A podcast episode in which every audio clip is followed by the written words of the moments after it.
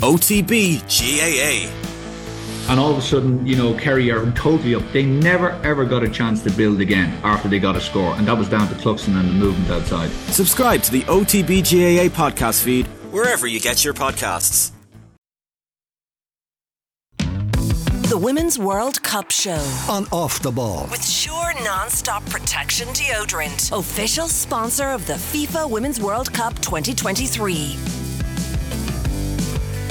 Now then, the uh, World Cup is progressing without Ireland, as we know. We're into the knockout stages, and I suppose an interesting area to pick up on is that this was billed in advance, rightly or wrongly, as USA being the team to beat, going for an unprecedented third World Cup in a row, three in a row.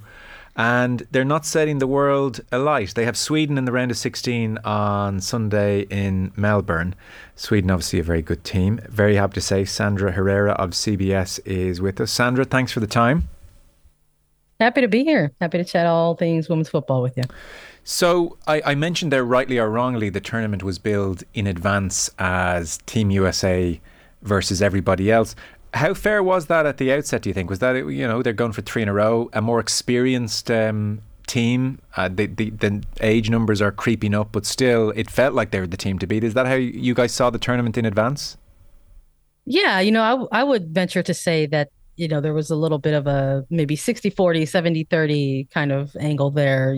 I think when it comes to, you know, being the number one ranked team in the world, the reigning champions, um, you know, longevity within these tournaments comes that kind of layer of expectation and, and pressures when you go into another World Cup. So, absolutely, I think that was there for this United States squad, especially considering their draw that they got with other teams in, in Group E. Um, but I also think there was there's a, a, another eye towards kind of the expanded field of of 32 teams in this tournament as a whole, knowing with all of those expectations that this was also probably going to be the most challenging, difficult uh, World Cup for for these players. So the group stages thus far, USA started in fine fashion against Vietnam, who are 32nd in the world. They beat them 3 0. Sophia Smith scored two goals. Lindsey Horan scored a goal. Next up, it was the Dutch. It was a one-all draw. Horan scored the only goal of the game, or the only goal for the US. And then I suppose where um, eyebrows were raised, without overstating things, was against Portugal. Nil-all draw. USA, by all accounts, very, very poor. Portugal hit the post, and that could have knocked the US out, which would have been uh, really quite something. They got away with it, and now they have Sweden in the knockout stages. So, how disappointing have the US performances been thus far? Yeah, I don't think that's an I don't think that's unfair framing, you know, at all when it comes to to this team and the American audiences who are looking at it or European audiences who maybe expected a bit more from this number one ranked team in the world. And I think historically for this United States national team, they have kind of prided themselves on on growing stronger as tournaments go on. And and maybe there's perhaps still a little bit of of that element for this team as they now look ahead to the knockout rounds, but just narrowing that lens on the group stage, they got off to a good start. They went out and won the game that folks expected them to win against the debutante Vietnam and went toe to toe with uh, Netherlands, who are another top 10 ranked team in, in, this tournament, and fell short of, of scoring and kind of looking like a lethal attacking team against another debutante side in in Portugal. And there's also a counter argument to to you know take a look at and see how other national team programs have sort of um, taken that next step a little bit and, and ensured that uh, there are resources and development that's happening for their national team programs. And I think Portugal is a very very good example of that. Finally cracking through and breaking through to their first ever World Cup and and really playing this United States team just in 2021 and held them to uh, one goal even back then. Um, so to sort of see things in in this particular match against Portugal, I think there's there's a layer of why didn't they come out with all three points and where had the goals gone? But also looking at Portugal, like you said, just inches away from the possible biggest upset of, of all time in, in women's World Cup history. Mm. And sometimes I think we can both agree that the soccer gods smile upon teams and sometimes it's not your day. And and I think obviously if, if that goal does happen, we have a little bit of a different discussion in this one, but it doesn't. And now this United States team, everything that they're saying out of this group stage, they're already putting that behind them and trying to look ahead to this next knockout run. Yeah. It was interesting after the Portugal game. The match was on Fox Sports and the camera cut to the US players signing autographs, but also doing a bit of dancing, a bit of singing, and former US captain Carli Lloyd was in the Fox studio. And I'll play the clip. She wasn't overly enamoured, I think, with the carry on. Have a listen.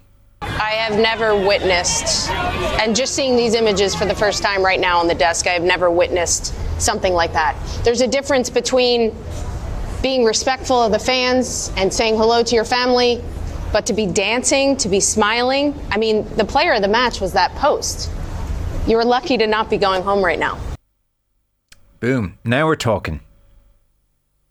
Yeah, absolutely. She was fired up after that one, right? But um, look, you're you're talking to someone who um, I love smiling and dancing uh, personally. So I uh, I I know I'm in a different position than a former player mm. who's maybe being very reactive, right, immediately towards uh, a lackluster performance by a team that she had spent uh, a long time with. And, you know, we've got Carli Lloyd now almost about 24 hours later um, apologizing and or clarifying some of her reaction and statements that she made uh, that night and, and i think you know perception is reality for a lot of people and i think you have again a, a former prolific player in, in lloyd who was very reactive to that and and mm-hmm. maybe someone like me or someone else who looks at that and and sees players who are trying to essentially keep a good mindset together. Yeah. When I see, you know, a, a Crystal a Dunn or or an Emily Sonnett you know, cracking jokes or doing a little bit of dancing or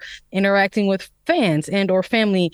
To me that's just ensuring that they still have that mindset in place going forward. You got to have a short memory. I think you know if you're a professional athlete trying to navigate a world cup tournament we hear that so often from from pro athletes that you can't dwell too long on those kinds of moments especially in a world cup tournament in which the turnaround is very very quick um, so it doesn't surprise me that a Lloyd was very reactive in, in, that moment, but it also doesn't surprise me that she has um, had time to to think about um, you know her own comments on on the team moving forward. You know, saying that she deeply cares about the program, and that is kind of where that all stems from going going forward. And and honestly, it's it's a bit of a moot point because yeah. there are actual things on the pitch that this team has to figure out ahead of their game against Sweden. Yeah, we won't dwell on it overly, but I do have the clip, the second clip of Carli Lloyd. Obviously, her initial reaction must have generated a bit of blowback. So uh, here she is subsequently, as you've alluded to, maybe rowing back a touch. Have a listen.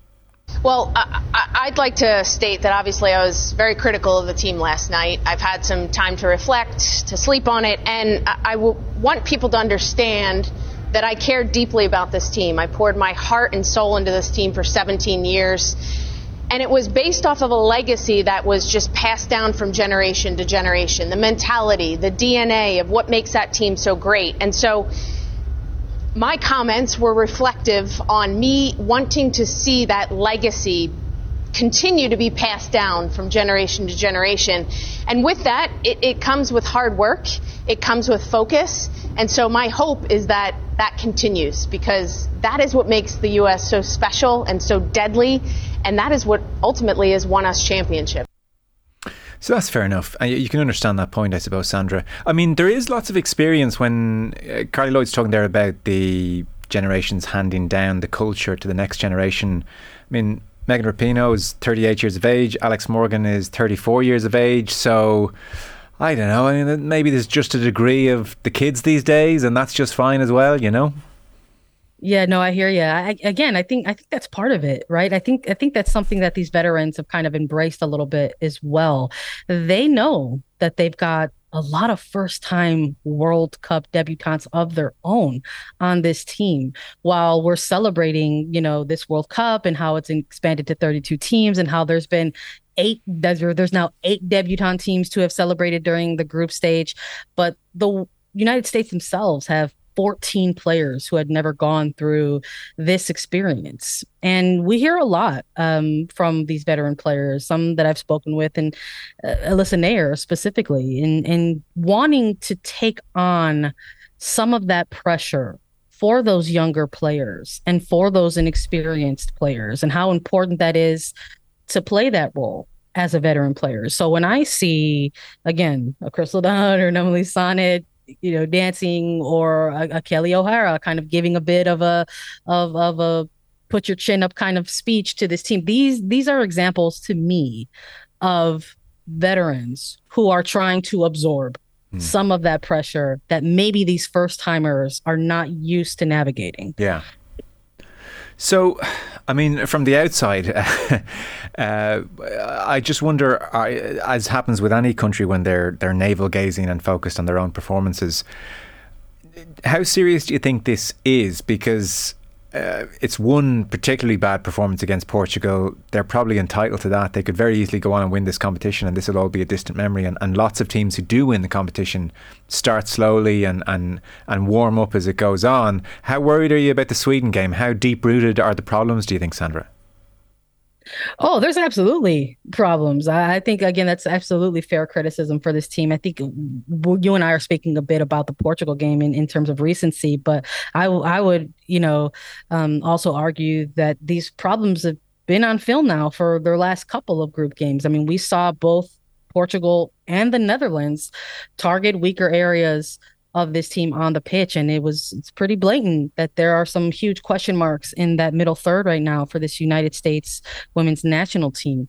We've seen oppositions go ahead and try to counter that with numbers and try to expose some areas there and it has worked. It has worked out in, in their favor. It led to an early goal for for Netherlands and it, it nearly worked out for for Portugal in this in this final match day. And I think the struggle coming out of losing that midfield battle is we're not seeing um, the plan B. We're not seeing okay. the adjustment from a team that we're so used to. Um, you know, seeing make those adjustments. Uh, where are they coming from, and how is it going to look moving forward? And if I'm Sweden, the blueprint is there at this point to go up against this United States side. So I think there's a understandable level of concern that again comes with all of those expectations as a reigning champion and a number one ranked team. And that is absolutely on head coach Vlatko Andonovski's plate. That is something that he and his coaching staff are going to have to try to figure out and address moving forward. There is great trepidation about Sweden on Sunday then. Look the history between these two teams have always been close and tense. It's going to be their sixth overall meeting between each, each other. So there's familiarity between the, the history of these two countries. Uh, but the United States have a little bit of history on their side in that they've had, I think, three of the wins, one going uh, by way of a, of a draw between the two of them.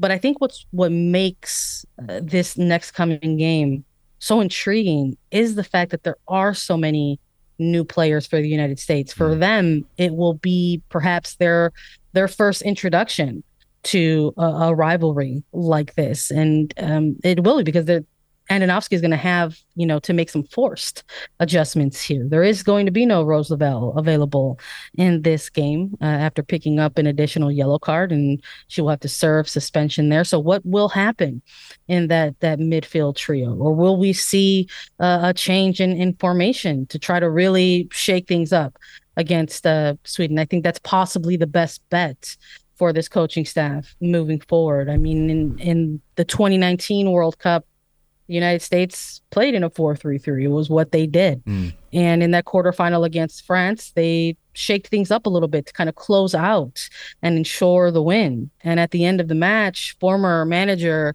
uh, Corinne Diacre said that that was something that France was unprepared for mm. to handle the switch in formation and switch in tactics from the United States because of what all of the footage that has been out on on this United States team. So uh, I think with everything that's been out there in 2023, I think Sweden will feel a sense of confidence, but they are also of the understanding that this is a team that uh, can strike at any moment. So I think it'll make for wonderful knockout soccer.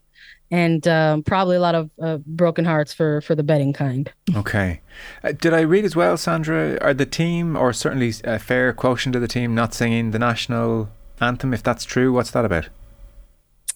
I don't know if that's that it's they're not seeing it. And um, i'm not someone who is going to try to humor the concept of anthem discourse. I think it comes from a targeted specific sector of americans who are looking to seek out division where there shouldn't be um, players are participating in the anthem respectfully and the ways in which they want to uh, pay homage to the anthem ceremonies. And uh, as far as I'm concerned, that should be a, a non a non topic. Yeah, but uh, am I right? Are a bunch of them not singing? Is that a topic elsewhere? I there's appreciate- been nothing on. Uh, there's been nothing on record from players okay. Uh, saying I am not. I am refusing to sing the anthem. There's been nothing on record from players okay. saying that. And if yeah. I was to observe them during the anthem, are they all not singing? No, there's definitely a mix of players who have okay. eyes closed and want to sing harmoniously. There are others who are focused and locked in. Um, every it's a team of individuals, and perhaps uh, it's showing in more ways than one, right? Yeah. Okay. I hadn't um, seen it personally. I had just read that point, so I wasn't sure to what extent it was the case. And that's not blown up into some kind of talking point stateside anyway, has it? I think there are folks who want to try to make it a talking point. Okay. Um, but um, as far as I'm concerned, if it's if there's nothing coming out from players specifically, why why make a why highlight a talking point um, from created by others who want to create discourse? Okay. Which team has impressed you most then? Who are the favourites for this World Cup all of a sudden? I think Japan is absolutely up there in terms of a team that can really disappoint and surprise and, and upset some other teams along the way.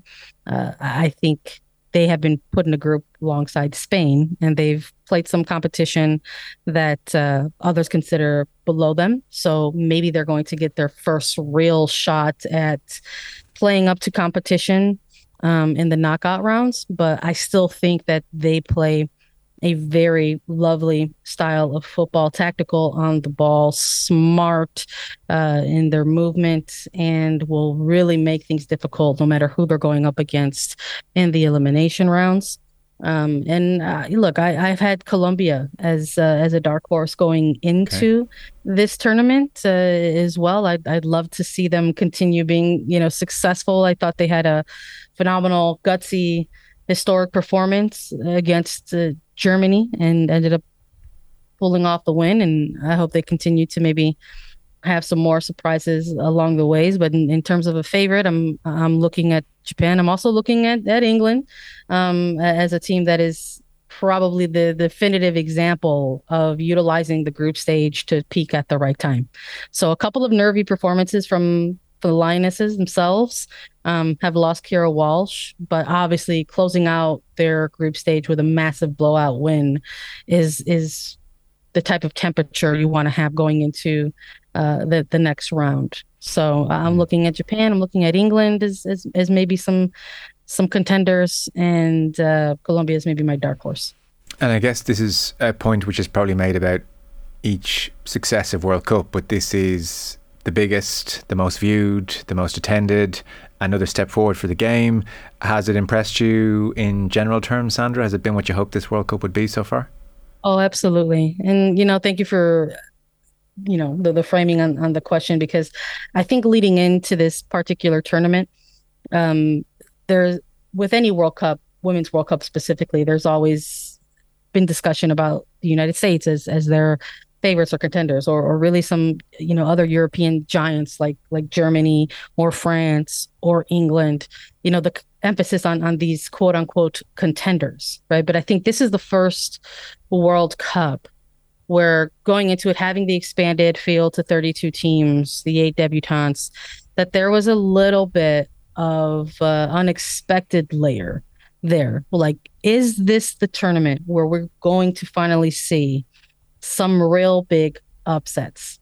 And I think this is the tournament that's actually uh, delivered that. I, I, think that there's been a couple of group games, and hopefully we'll continue to see this in in the knockout rounds. But uh, there's been some group games that have kind of introduced national team programs to the world. I think folks can get often fixated um, on on the ratings of teams, and we're now going to see, you know, uh, Nigeria, Colombia, South Africa, Jamaica um, as national team programs who have exited, you know, their group and are going to continue to compete for the possibility of a, of a World Cup title. Mm. And I think if if you found yourself as someone very fixated on on a number or ranking of a team, that you're finding a lot of surprises here uh, along the way. And and for those of us who have maybe had to be a little deeper in into women's soccer, maybe we aren't so surprised. But it is so nice to kind of see all of these things come to fruition um, and see the the surprises along the way. And just the last one, uh, I know you'd be very familiar stateside with Denise O'Sullivan, but uh, Sinead Farrelly, I'm curious uh, to what extent, if at all, I mean, uh, every country is very focused on how they're going themselves. Has her return to football in a big way and playing 90 minutes at the World Cup and featuring in all of Ireland's games, has that caught the eye of uh, the media over there had any traction? Because certainly it's been a big part of the Irish experience supporting this team. Oh, absolutely. I, I think um, going into this World Cup, Ireland was a team that left their mark on the hearts of Americans. They they were the last team that the United States had faced in an April international yeah. window ahead of the World Cup. And this was billed by US soccer as the final pair of friendlies before the 23 player World Cup roster would be named. So there was a lot of eyes and attention and fixation on these games. And Denise O'Sullivan has has been a player who has also played in NWSL for a very long time. But the return of Sinead Farrelly and and her story and back to playing professional soccer, I think has been a big, big story for folks who are invested in the game uh, you know, having gone through unfortunate, terrible circumstances and trauma uh, during the early days of the National Women's Soccer League and bringing these allegations to light and then taking some time away from the pitch and then eventually working her way back in to club play and finding herself playing in a World Cup. I don't I don't know if any of us could have written that in our wildest dreams but Sinead Farrelly went out and wrote that for herself. So, you know, there was a, a lot of attention and a lot of excitement uh, from Americans for Ireland. I think as they went off in, into the World Cup. Uh, I'm local to to Chicago, and there is a an NWSL women's professional club here. Um, and they have a United States national team player who unfortunately fell short of making the roster. But Tierna Davidson, um, at one point, was walking into a game day with her uh, Ireland kit, and she had the jersey on and representing it. So there was a lot, there was a buzz okay. about this team, and uh, it, it's unfortunate to see them fall just short. Um, I think I, we, I mentioned earlier about the the football gods, right? And I think this was one of them. And they unfortunately got got put in a draw where it was a very very tough hmm. group mm. to get out of but i think it was uh, lived up to the billing because they're a tough team themselves and i think they showed that throughout this world cup sandra we're out of time but uh, we'll be tuning in now to usa sweden uh, expecting something pretty interesting and tense thank you so much for your time Thank you for having me. I appreciate it. Cheers. Sandra Herrera there of CBS Sports with us from uh, Chicago. And the Women's World Cup show on Off the Ball is with thanks to Sure Non-Stop Protection Deodorant, official sponsor of the FIFA Women's World Cup 2023. The Women's World Cup show. On Off the Ball. With Sure Non-Stop Protection Deodorant, official sponsor of the FIFA Women's World Cup 2023.